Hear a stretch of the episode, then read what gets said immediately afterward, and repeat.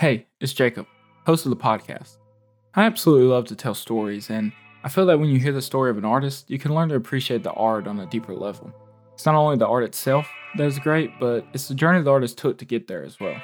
What makes the art of today's guest so unique is on the surface is pretty simple. Straightforward, it's an astronaut exploring this futuristic, dystopian world. But it's once you dig deeper into what makes the artist who he is that the bigger picture starts to reveal itself and the art starts to carry a much deeper meaning. Welcome to the Modern Show podcast. I'm your host, Jacob, and this is episode 4 Scott. Hi, my name is Scott Listfield. I paint astronauts and sometimes dinosaurs. So I grew up about, I don't know, 15 or 20 miles outside of Boston, um, which was a very pleasant place to grow up. It was the type of place that, uh, you know, it, it was good for my childhood. And then you know, I reached a certain age and wanted um, maybe a little bit more out of the world than uh, my quiet suburban life had uh, had led me to that point. But it was it was good for being a child. Do you know what it was you wanted out of life? Well, I think you know uh, a lot of people growing, especially people of my generation growing up in the suburbs. There was uh, it was it was a safe place. It was a friendly place. It was great for uh, you know riding bikes and wandering in the forest and and watching um, cartoons, which is uh, were most of my favorite activities. I was like, well, and drawing. I like to draw. Um, but you know, once you start reaching uh, teenage years uh, and you start you know you start taking the train or whatever into the city. Um, and you kind of realize there's a larger world out there to see. Um, I think I wanted to expand my horizons a little bit beyond what my small town could offer. Do you remember the first time you started to be kind of creative? And I know it wasn't probably making art per se, but just being creative, drawing, or just anything. Yeah, so I um I I've always drawn. I can't remember a time in my life where I wasn't drawing. Um only I guess, you know, when I was younger I considered it doodling maybe or or or just sort of uh, farting around. Like I didn't. There was no seriousness to it. There was, I, I like you said, I didn't consider it art making in any shape or form, um, and I didn't even consider it creative. I guess, I guess maybe you would have said, "Oh, that's a creative child over there," um, you know, drawing, you know, uh, uh, donkeys and tanks and and I don't, I don't know, you know, missiles and I, I wasn't really that creative. I just liked to draw. Um, it was a thing I found enjoyable to do um, amongst you know watching cartoons and um, uh, you know wandering in the woods with my friends and um, probably you know throwing at rocks at things we shouldn't have been throwing rocks at. Um, it just was sort of part of the the you know I, I would sit and watch Transformers cartoons and then go draw Transformers um, you know shooting each other in in in in their own groins or whatever and that just seemed like a a natural extension of what I was doing and watching, um, not with any sort of maturity or guidance or anything. Um, it, it, was. It wasn't until much much later in life that it started becoming a more serious thing. I guess. Or the other things you were getting into uh, at that time in your life? Do you have any memories that uh, that really stick out to you? Ooh, special memories. Um, you know, I, I there's not like single events from my childhood that really pop out. It's more. I mean, I had a happy childhood. Like I didn't have, and, and for that, I, I, feel fortunate and lucky. I had a I had a nice family, um, but I don't have a real strong memory. I just have this like vague sense of like watching He Man and watching GI Joe. I, I hate to sound like my childhood was all watching TV, but I watched a lot of TV which in a, in a weird way has informed my what, what I do now in my artwork. But um, I remember like walking in the woods with friends, and I remember playing in my backyard and uh, like you know being bad at sports, and my dad trying to make me less bad at sports by teaching me how to play baseball, but it didn't really work that great. And uh, you know, I had a lot of friends who lived in the neighborhoods, and we'd bike to each other's houses, and uh, it was kind of it was kind of like um, I grew up in the 80s, so it's kind of like Stranger Things, only without any of the cool, weird, um, spooky stuff that happens in Stranger Things. Like just like dorky kids uh, uh, riding their bikes with bowl haircuts. Um, yeah, just like if you took the cool parts out of Stranger Things. Growing up, Sky was a kid who would keep to himself. He would sometimes feel like he had been left behind while everyone else was growing up, and he recalls one memory in particular of being in seventh grade and the school having a talent show. During the talent show, these girls got up on stage and they danced to Bell Biv DeVoe's song, Poison. Yeah, Spider-Man and Freeze in full effect. Uh-huh. Scott remembers the girls having crimped hair and crop tops while he was sitting there watching in his baby chicken sweater his mom had gotten him. He would soon start to grow up and find his place in the world. Um, I was in high school. I was kind of caught between a couple worlds because I was, you know, in some of the nerdier school classes, but then I would spend all my free time in the art room, uh, which was more of a mixture of uh, you know, it was, it was sort of a, a, melting pot of kids from all sorts of backgrounds, and you know, there were there were kids, uh, you know, who were active in the in the drug scene um, in in the art room, and then there were kids like me who were much more quiet, and I, I kind of had to bridge um, a bunch of different worlds by being there. And do you remember what you wanted to be when you grew up?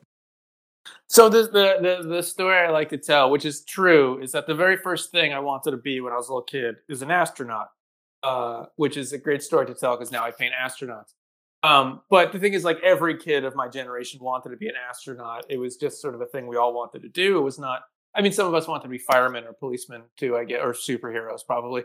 Um, but I wanted to be an astronaut when I was like five. Um, now, by the time I was maybe eight or nine, I think I, I realized that like I got kind of motion sick on on like like low grade kiddie carnival rides. So maybe being an astronaut was was not really in my future.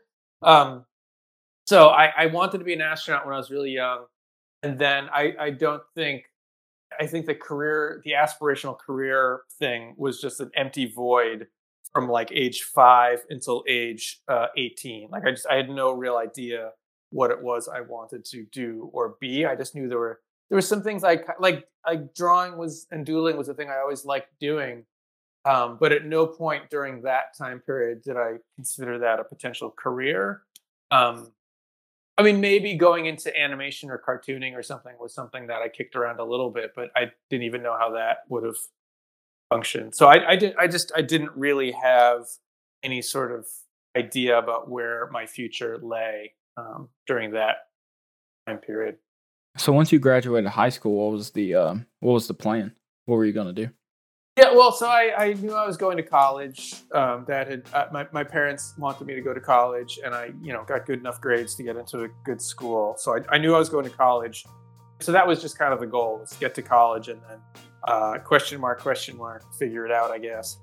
And so I, I went off to college with having no like absolutely no idea what it was I was going to study or be, and I certainly didn't think art was going to be the thing. But when I got to when I got to college, I had I had always taken art. Like art had always been a class I took all through high school, all through elementary school.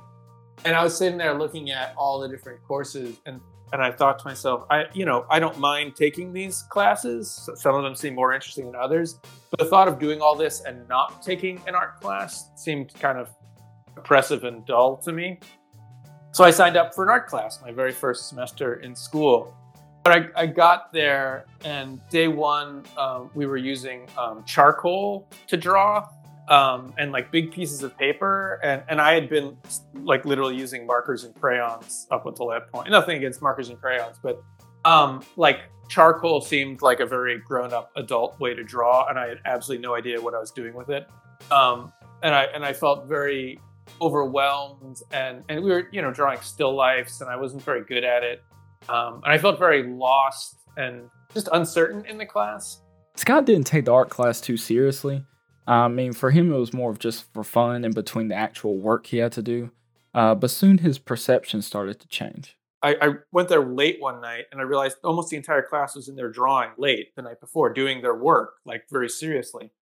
And it just, this seems stupid in hindsight, but it sort of clicked like, oh, this is, I should be taking this as seriously as any of the other things that I'm studying here. This is not a joke class. I should be drawing the way I'm doing research papers and everything. And all these people are very serious about it.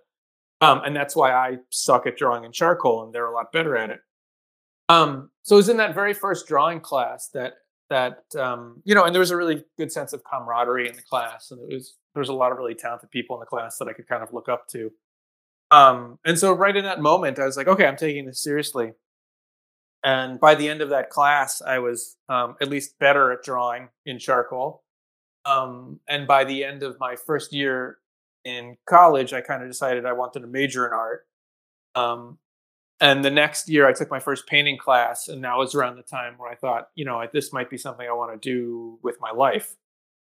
So it, it very quickly, even though it had always been something I loved doing, it it pretty quickly changed from, hey, this is a jokey thing I don't take seriously to, oh, hey, I think I might actually be serious about this. During his early 20s, Scott began to desire to travel outside of his community of college and his small town he grew up in, and he wanted to go see the world. Yeah, so I, I like I said, I had kind of a sheltered childhood, and even my college education was pretty sheltered. I, I was living in a small town in New Hampshire, and and I had no, I didn't have that many. You know, I, I didn't have a strong desire to go see the world until all of a sudden something clicked. I was about twenty, and I don't know why that is. But I think a bunch of my friends grad were a couple years older than me and graduated, moved to New York. I started visiting them and, and, and exploring the world a little bit. All of a sudden, the confines of my life felt very tight. Um, and so my senior year in college, I just up and decided I was going to um, study in Italy for a semester, which um, you weren't really supposed to do your senior year, but I kind of petitioned the college, like, "Hey, I want to do this," and they were like, "Oh, okay, sure, whatever." Um, so my senior year in college, my first semester, um, I studied in Italy uh, and spent a bunch of time kind of traveling around Europe. Uh, you know, mostly on my own. How was your time in Italy? Uh, for me, it was a, a really mind expanding experience in every way, shape, or form. In, in, a lot of ways, because I, you know, in the way that a cocky American 20 uh, year old think that they're very European despite never having like left America. I thought I had very European sensibilities. Like I liked European music and I liked European painting. And I, I just thought, oh, I'm culturally more European. And then I got to Italy and immediately realized what, what kind of a dumb American I was. Um, so it was like, it was kind of like being thrown into the deep end of, of like, I didn't speak the language and I didn't how to navigate the city. And I didn't even know how to like prepare food for myself. Um, it was it was really a cultural experience. And I thought I was going to do great there, and I really kind of floundered. Um, I was living in Florence, which in, in many ways is a, a medieval city still. Uh, and it's very crowded and, and kind of it, a little bit claustrophobic. The streets are really narrow. And, and I found myself more homesick than I thought I was going to be at first. And then, you know, I, I slowly got used to it and, you know, made some friends and Italy itself was fantastic, seeing all the things. But the, the best part was, um, and again, I got there and I was a very, at that point, I was a very serious art student. So I was like, oh, I'm going to paint. And I, I, spent a lot of time painting. And then about halfway through the program, I was like, this is stupid. I'm just going to train around Europe. And I, I kind of, I mean, I didn't stop going to my classes, but I kind of t- started taking them way less seriously. And I would, uh, uh, you know, I bought a Eurail pass and just, you know, whenever I could, I would just hop a train to wherever. And it seems, I, you know, now this seems foreign to me that I could do this, but I would just, uh, you know, hop a train alone at night, sleep on the train, drive in some city where I didn't speak the language. I didn't even know like how much the currency was. You know, like I was like, you know, how how much is the? This is before euros. I was like, I don't know how much uh, money in Germany is, and I like I didn't know where I was sleeping that night, and I would just, you know, hit the city and try to figure it all out um, and end up sleeping, you know, in some uh, some ten dollar night hostel, and I would just do that for you know like a couple weeks at a go. And I'm glad I did it at that time because I, I would be terrified to do it now. Too old for that.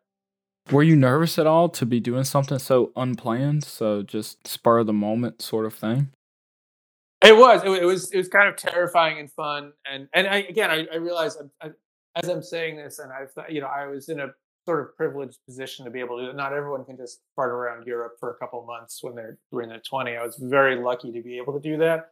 But it was also the perfect time because I had I had no responsibilities and no uh, I had no job, I had no girlfriend, I had no you know my, my I just had my parents and they were like do whatever. Um, so it was just it was like the perfect time in my life to be um, un, untethered to anything and be able to do that. So I'm glad I I took that time in my life to do it. Do you have any crazy stories from your time traveling in Europe? I wasn't the type. Of, I don't have stories about like doing cocaine in in Prague at three in the morning or anything like that. Like my stories are not that cool. Like like the wildest story I have is like falling asleep on a train on my way to Amsterdam and waking up and like my bag was gone and and like trying to figure out what the hell to do with myself. You didn't run across any interesting people or anything? I ran across a lot of interesting people, but but um the type of interesting people you meet at like the cheapest hostel in Venice. Like it was not, you know, I wasn't like partying with Bjork in in in Iceland or anything like that.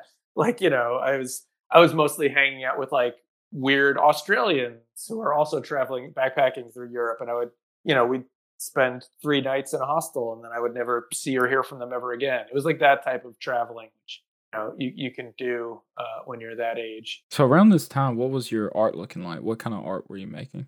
And I, everyone who's everyone who's gone to art school or has done an art program, um, there, there's always at least one or two. Uh, they're usually guys, although sometimes it's maybe girls uh, who of do nothing but self portraits to like a really creepy degree. Like there's always one of them in every art art program, and I that was me. I was that I was that guy. I I um certainly like by the time I graduated, like my last couple years in in college, I was mostly painting self portraits, and I was I was doing some sculpture and stuff too, but it was mostly self portraits.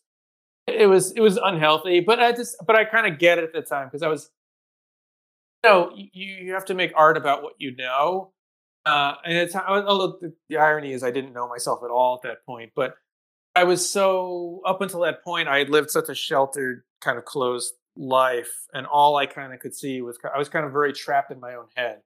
It kind of made sense that I would paint myself, and it was really that process of exploring the world, it, like very directly going out into the world and then coming back, is what led me to um, literally make a hard break and say I don't want to paint myself anymore. I want to I want to make paintings that aren't about me looking inward, but are about me looking outward to the rest of the world and kind of seeing what's going on. So, what was your plan for your art career uh, once you got back and you graduated college?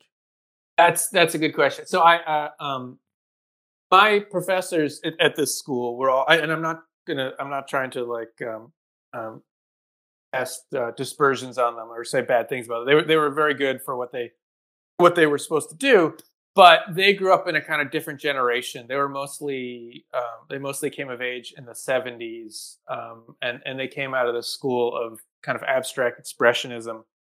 Um, and their their their advice to me was uh, move to New York because I went to school in New Hampshire. Um, so move to New York, um, uh, once you get there, you can um, uh, find an unheated warehouse space or something for like fifty dollars a month, uh, where you can um, where you'll be able to paint uh, to your heart's content these large canvases, and then maybe you can get like a part time job moving furniture or something. Uh, and you do that for uh, a couple years, then you can get your MFA, and then you immediately get a tenure track position at a at an established school, and that's your life for the next forty years. Um, now, I hope anyone listening to this is kind of wondering uh, why this seems like horrible advice, um, because it's because it's horrible advice. Uh, and again, no offense to my professors, but when they came of age in the 70s, that was a thing you could do. Uh, when I graduated from college, like no part of that existed anymore, or was even like feasible. Like I tried moving to New York, and it was like insanely expensive, uh, and, and I couldn't even find like a closet to live in. Never mind a warehouse to paint in. Uh, and and tenure track you know teaching positions didn't exist and going to a school to get an MFA was prohibitively expensive and didn't guarantee anything and just that whole that whole lifestyle was gone but it didn't exist when I graduated college. So I kind of um, uh, tripped and fell on my face right out of college which you know I think most people do and is is kind of fine. Um, so that was that was that was my plan um, which was turns out was a bad plan uh, and I failed at it. Um, and so what I ended up doing is regrouping after you know a few months trying to move to New York. I ended up um, back living in my parents' house, which again a lot of us end up doing. Um, and I kind of refocused, and I decided to um, get a get a day job, um, which after some um, kicking around some ideas, I ended up getting a job as a designer, which ended up being a good job because it it it was creative enough, but allowed me a little bit of flexibility to paint um, uh, in my free time. So at any rate, my, my plan failed um, spectacularly, but it ended up in, in a way, it in a roundabout way, it ended up working out okay for me. By this point in the episode, you should be getting a better view of what makes Scott's work so great. His work is not only about some cool astronaut, but but the work is a direct inspiration of his life's dreams, aspirations, along with his childhood influences and his personal travels. After graduating college, failing to move to New York, and being back in his childhood home, Scott started to put the art on the back burner as real life started to take hold. So, where did you move after living at your parents' house for a while? And again, no offense to the small town I grew up in, but it was it just felt very small and closed, and I kind of shut myself off the world during that time. Well, I did. I was taking classes in Boston, so I'd commute into Boston every day to take classes. Um, and so when I when I when I uh, moved out, I, I I moved to from my parents' house to to a very very tiny apartment in Boston. So I was at least living in a city. Um, that's and that's where I and at the time I had met my girlfriend, who's now my wife. So I had something very tangible and real, sort of tethering me to Boston. Um, so it's it kind of ended up it was sort of default, sort of by plan, and just sort of happened that way. Do you remember feeling happy at this time in your life? Uh, that's a good question. Um, that's such a it's such an unsettled part of time in my life, and I, am sure this is true of everybody. That time when you're in your early twenties uh, is probably like the most. Like college was college was in some ways an extension to my childhood a little bit um, it was this sort of unreal fantasy land where you just sort of you, you, take classes and hang out with your friends and do whatever the heck you want to do. Um, and that time, that adult, that time in your twenties, you, you're trying to figure out how to be an adult, but you're living in like a really crappy apartment. It wasn't crappy. I'm sorry to my, past landlords. It was a perfectly fine apartment, but it was very tiny and it was you know modestly priced and had a bit of an ant problem, and you know it wasn't that warm in the wintertime. At any rate, uh, I don't I don't think I, I don't look back at that time and think I was like happy because it was such a I was I knew I was any time in your life where you're aspiring to something beyond what you can kind of do and this is true if you're trying to be an artist and you're even if you're just trying to make art and you you're fighting up against that wall like you're not as good as you need to be to do what you want to do um it's a frustrating time and that was a frustrating time for me because I kind of bit of a vision for what I wanted my life to, to be like, and I had no idea how to actually get from A to B, and I just kind of stumbled around a lot. Um, I mean, at the same time, I had met my girlfriend, and, and I was very happy to be in that relationship, and I was happy to, you know, I had a, I had a job that I liked. Um, but I said, that period of time, my early twenties, was the time in my life where I was least doing when I was, you know, I spent least time doing artwork. Um, uh, I was making very few paintings during that time. My day job and just like struggling with how to be an an adult was was taking up most of my time. Um, so yeah, I'd I'd say that was that was kind of a frustrating time for me. So what was your dream now? Because I know you you were hoping to move to New York and do the art. What was your dream at this time?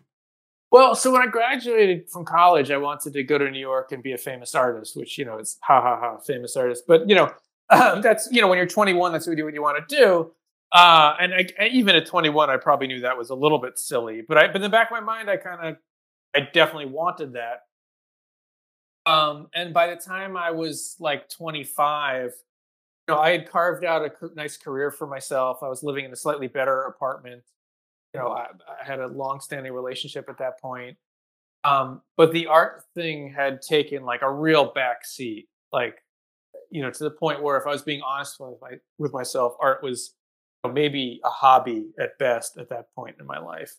Um, and that to me was like, even though I was like happy with how my life was turning out, and like if I had never gone back to art and just continued to be a designer, uh, like I, I would have lived a perfectly fine life. But I I felt that tangible feeling of like this is not I'm I'm you know you you start to be nostalgic for the the um optimism you had when you were 21 and you think like I can go conquer the art world. Um you know it's and it's and it's you have to grapple with that idea of you know either letting your dreams go or admitting to yourself that your dreams were realistic or that you were just weren't the person to follow through on that particular dream and that's you know that's that's okay um, if you're pursuing something else that you enjoy doing um, but I, I, had like a real hard line moment where i kind of had to come to grips with either letting go of that dream or or doubling down and pursuing it. Um, and so for that that sort of five year time period 20s is when i kind of let the dream of art go for a while and then eventually came back to it. Do you remember the exact moment that you decided to go back and, and double down on the art and try to make that a thing again? Oh yeah, yeah. I mean, I don't know if this. is, I again, I, I don't know if everybody has these sort of moments, these sort of. T- I guess everybody has touchstones in their life, but for me, it was very clear. And I'm, I'm sorry, I'm going to get serious first. I'm not usually a super serious person. I'm going to get serious for half a half second. Uh, my junior year in college, um, when I was sort of getting real serious about being painting. Um, I met a, a, a, friend, a very good friend of mine. His name was Chris Ostoj. He was a couple years older than me in college. And he had um, he had kind of walked away from college for like a year and really like lived, the life that I, I kind of thought I wanted to. He'd explore, you know, just you know, went to New York for a while, studied in New York, spent some time in California where he grew up, did some art stuff. Um, so he was a very worldly, smart guy, and he came back into my life. And I, I barely knew him. And literally, the first day of my junior year in college, he walked up to me. He saw me reading a Cezanne book, which is like super art nerdy. Like, literally, just walked up and he's like, "Hey, we're gonna be friends." And we were inseparable that whole year. And he was he he was like really he was a friend, but he was almost more like a mentor to me. He was a couple years older, and he just he knew so much more about art than I did, and he taught me so much. And we literally like every morning would get up go. We'd have breakfast together. We'd spend all day like painting together. I mean, he took some other classes, but you know, we spent almost every waking hour with each other for like the entire school year. And he moved to New York, and then I would go visit him occasionally. And he kind of drifted out of my life as these things happened. Um, but he was still kind of a very influential figure for me. And and I, you know, when we were during that time period, I thought we were both going to move to New York and kind of, you know, we, we joked about it, but we were also serious about like going to New York and conquering the art world and, you know, being art stars and whatever, whatever. And we knew it was an unrealistic goal, but we both kind of thought we'd do it. Um, and then, you know, you know, fast forward to, you know, five or six years later, which at that, at that age feels like forever. Um, and, you know, he had drifted out of my life and neither one of us were really pursuing art in any real serious fashion. I was making you know, a, a, couple of these weird astronaut paintings a year, and that was about it.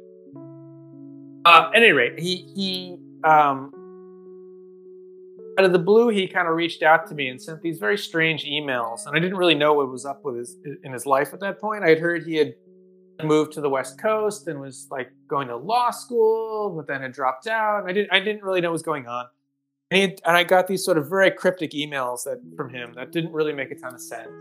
Uh, and I replied to them. And then I heard, I don't know, maybe a month or two later, um, just from a friend of a friend, I found out he had passed away.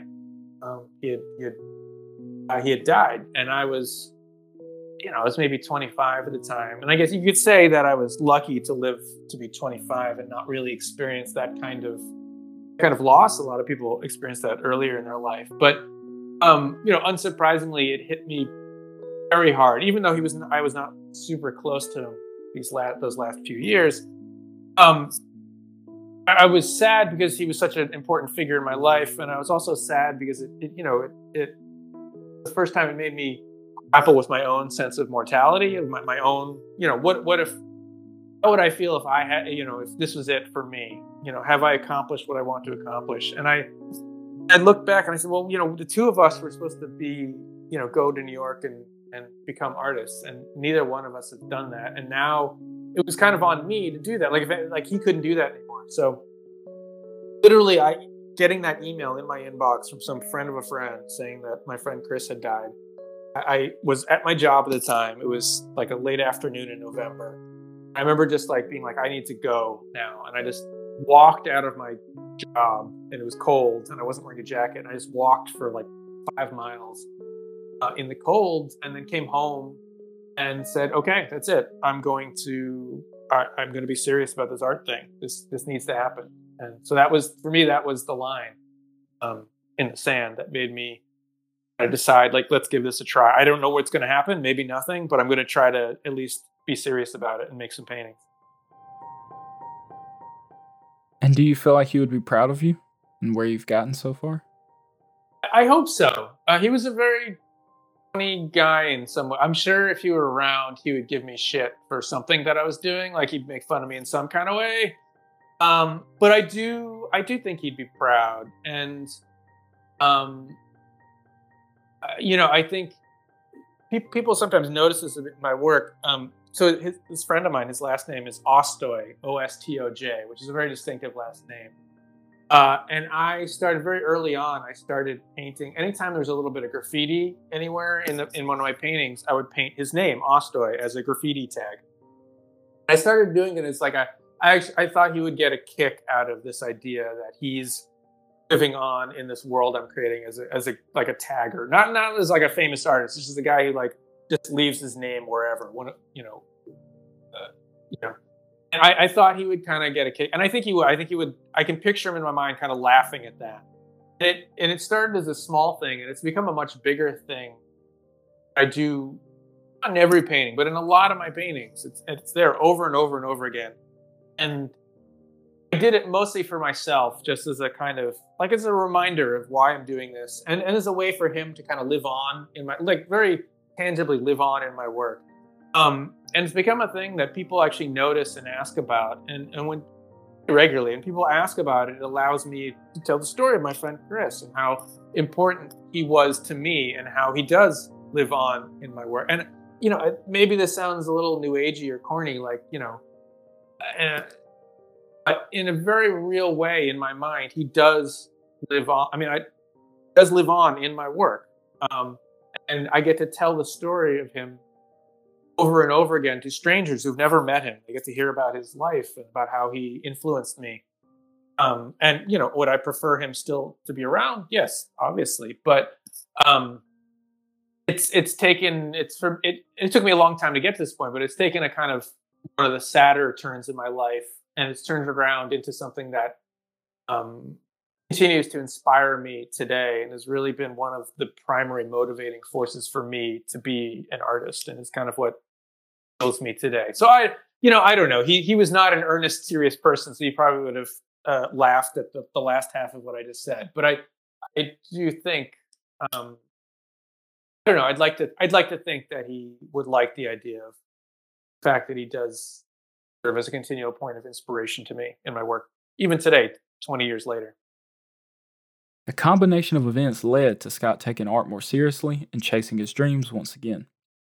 He was always a dreamer seeking adventure, and art was a way for him to understand himself and the world around him. The passing of his friend had pushed him to refocus on this dream that they had shared together. But one problem persisted. Now was how was Scott going to make narrative work instead of self portraits? I feel lucky that I've had these couple moments. Well, none of them are great moments, but I've had these couple moments in my life that were really like kind of, kind of just like a almost like a textbook, like a light bulb goes off in your head, like a eureka moment, right? Like one of those quintessential, like thought pops in your head, and like, bam, that's it. And that's what I spent the next twenty years of my life doing. Um, uh, I was also having this experience that I, I've since found out is pretty common, where when you live abroad in a country that's not your own, uh, and it all feels kind of foreign and weird to you, and then you come back home, you expect to feel kind of like, oh, now I'm at home. Things will feel normal again uh, and actually, they don't. You still feel like really out of sorts. And so you get this weird feeling where like you're in your own culture, but it doesn't feel like your culture anymore. I was feeling that pretty hard at this time, especially mixed with, you know, having a job and doing all these things that I was not good at. And so all this was like rolling around in my head. And I wanted to make these paintings that felt like little short stories, little vignettes about how weird the contemporary world around me felt and how kind of alien I felt within it. I knew I wanted to have a protagonist in these paintings. I knew I didn't want it to be me. It's at this moment that Scott finally figured out how he was going to make narrative works, and it would change his art career for the next 20 years. Um, and it was right at that moment, I guess it's just sort of fortuitous, at that moment that I watched 2001 for the first time in my little tiny apartment. I, I hope most people have seen it. It's a very strange movie. It's a very artistic movie, and it's a very weird movie. And um, not all of it makes sense, but the part that really resonated with me watching this movie was I was watching the movie 2001 almost in the actual year 2001 um, and what dawned on me is I I had grown up you know, watching all these shows and cartoons and movies and things where the future was always the 21st century. And the future was usually represented by this sort of like space age notion, science fiction of the future. Like the future was to me was robots and flying cars and jetpacks and living on the moon. And here I was, you know, in the actual year 2001 or just about living in like a really tiny apartment, watching the movie 2001 on like that I had rented from the video store on like a TV that's like the size of, you know, you know, like a ham sandwich.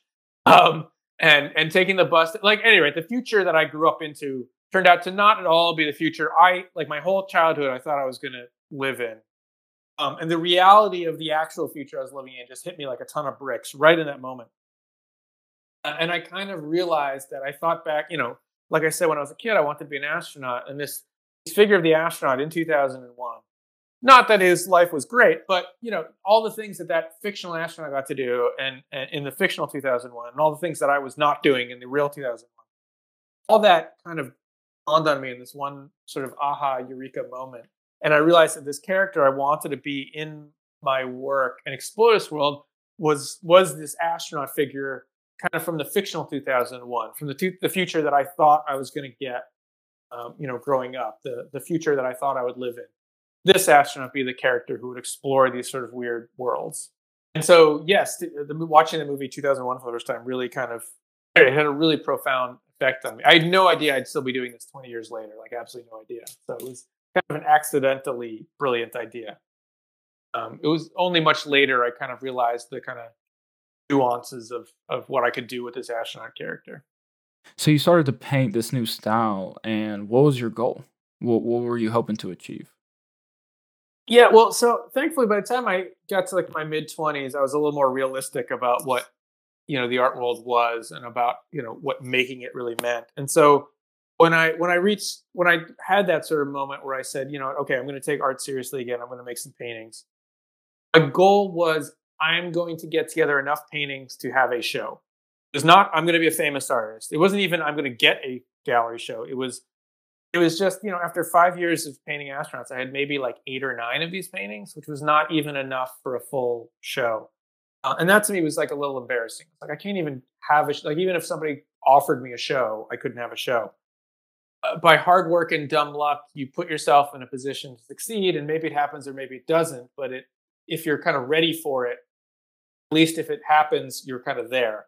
And so I had I pulled together enough paintings for sure. And I, you know, in the meantime, I showed like in a coffee shop, I showed in like a little community center. I started getting my work out there. Like it had it literally at the time I was painting in a walk-in closet. So literally my paintings didn't leave a closet before that. Nobody was seeing them. Um, I was not putting them online or anywhere. So I started getting them out in the world, um, and I pulled together enough paintings for a show. And as these things happen, if you're if you're lucky and you get yourself out there, I kind of knew a guy who knew a guy who was uh, opening up a gallery in Boston, and at the last minute, he had somebody lined up for his opening show, and I don't know, they they dropped out because artists are generally flakes, and these things happen. And he liked my work, and so through this friend, he reached out and said, "Hey, I, this is last minute, but you know." Uh, I've got an opening. Can you show some paintings in my new gallery? And because I was ready and had made the paint, made enough paintings, I said, yes, sure, here you go. Uh, and so I had my very first gallery show. It's good to prepare for what life may throw at you. And in Scott's case, after painting for five years, it had all paid off. The show didn't go fantastic, but it was just the start of more opportunities moving forward. Even though I didn't know how to build an art career, I kind of thought, well, this this kind of makes some sense. I feel like I'm on an upward trajectory here.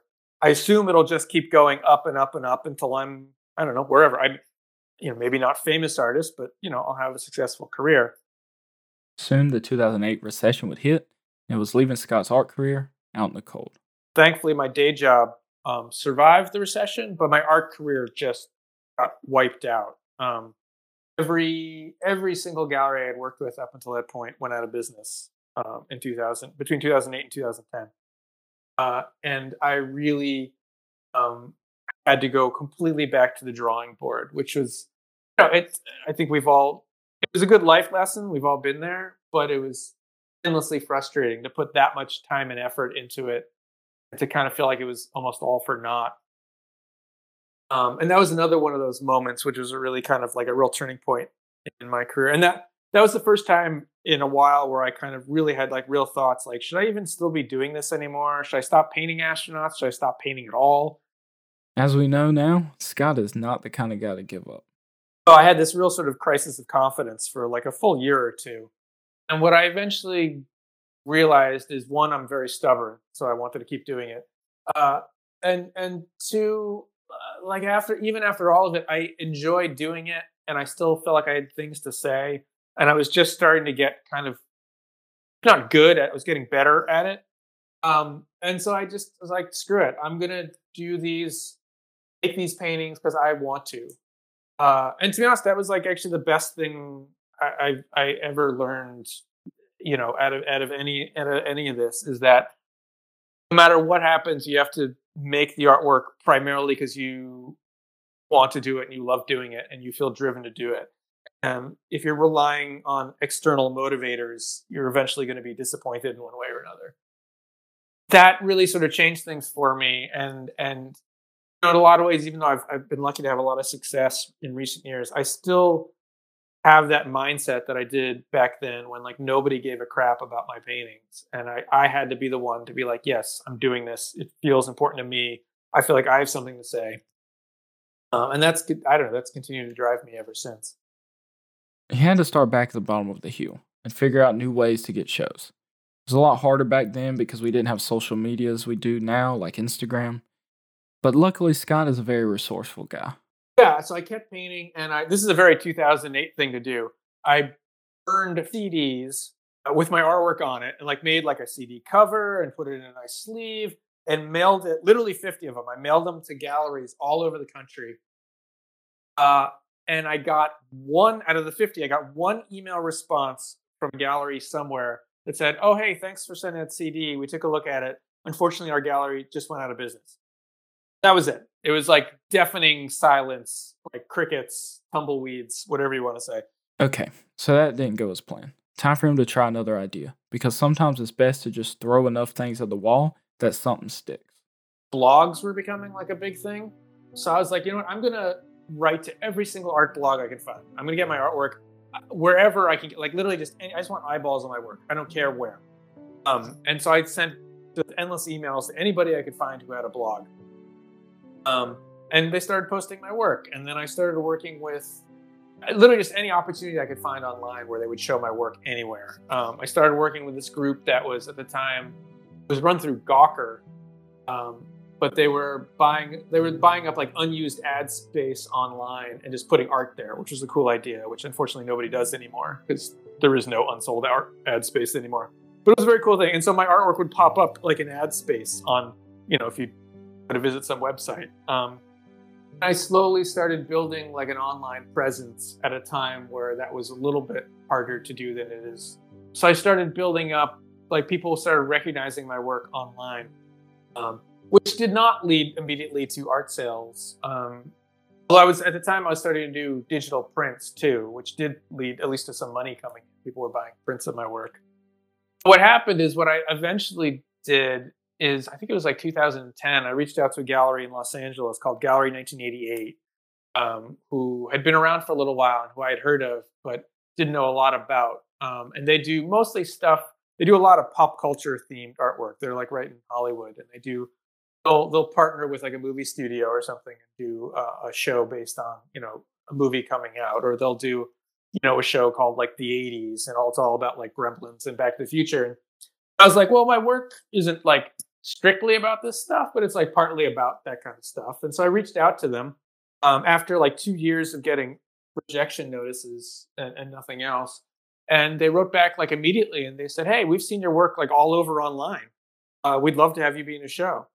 Uh, and I was like, holy crap, that worked. My strategy of getting my work like literally in any available square inch of online space uh, actually paid off. You know, I was living in Boston at the time. There was no way they had ever seen my work in person. Uh, and so they invited me to be in this like big group show they do every year, and I sent I sent them some paintings, and the first batch of them didn't do that well because I didn't know like what the best like they they sold mostly smaller works and prints, and I sent them these giant paintings that were too expensive and they didn't sell.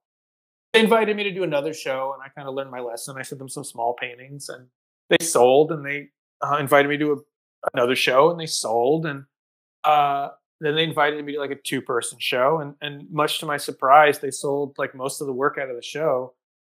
Eh, you know, in in a large part, I mean, a lot of it was because of them, but in large part because I had been really working on my own craft and also working on, you know, finding my audience online. Um, and it's you know once you start selling some paintings, if you're lucky enough to do that, you know, other galleries will will notice that. Uh, from there, it was slow but steady. I kind of rebuilt my art career. Um, Scott's like me, in the way he loves to tell stories, and that is the core reason his work connects to as many people as it does, and has allowed him to grow and continue to tell his stories 20 years later. Yeah, well, I don't know. I mean, I, I, I early in my career, I borrowed a lot of references that were kind of knowing things that movie, you know, from movies and TV shows that people would get to kind of loop them into my stories. It's kind of a hook. Um, but in later years, I've kind of realized, and I don't know, this is advice I tell younger artists. I, I, don't even know if it's true, but this is what I tell them. Uh, um, that if you have like something like a story to tell and you feel like really really strongly about it and like it really resonates with you there's no there's no way that you're the only one who feels that way in the world right? Like there's no way that if, if you do something that's really unique to you and feels very personal and tells like a story that's really that, that resonates with you that that's that's something that other people will catch on to. At least I, that's something i like to believe. Whether it's true or not i don't know um, but I feel like it's been true of my career that uh, you know I've told stories that that I feel really important, like really really strongly about, and and I found other people who do. Um, so I don't know. That's how I'm. That's how I'm, I'm rolling with that for now. We'll see how long it lasts. Hope you enjoyed this episode of the podcast. If so, please share it with anyone you think would appreciate it. Our goal is to listen to these individuals in the art world stories and find the lessons within that we can all learn from. This podcast was recorded and edited by me, Jacob Johnson, and the music featured in this episode is from Q Shop, C U E shop.com. You can find all the links to our content and our guests in the episode description. This is the Myers Show Podcast, and I will see you in the next episode.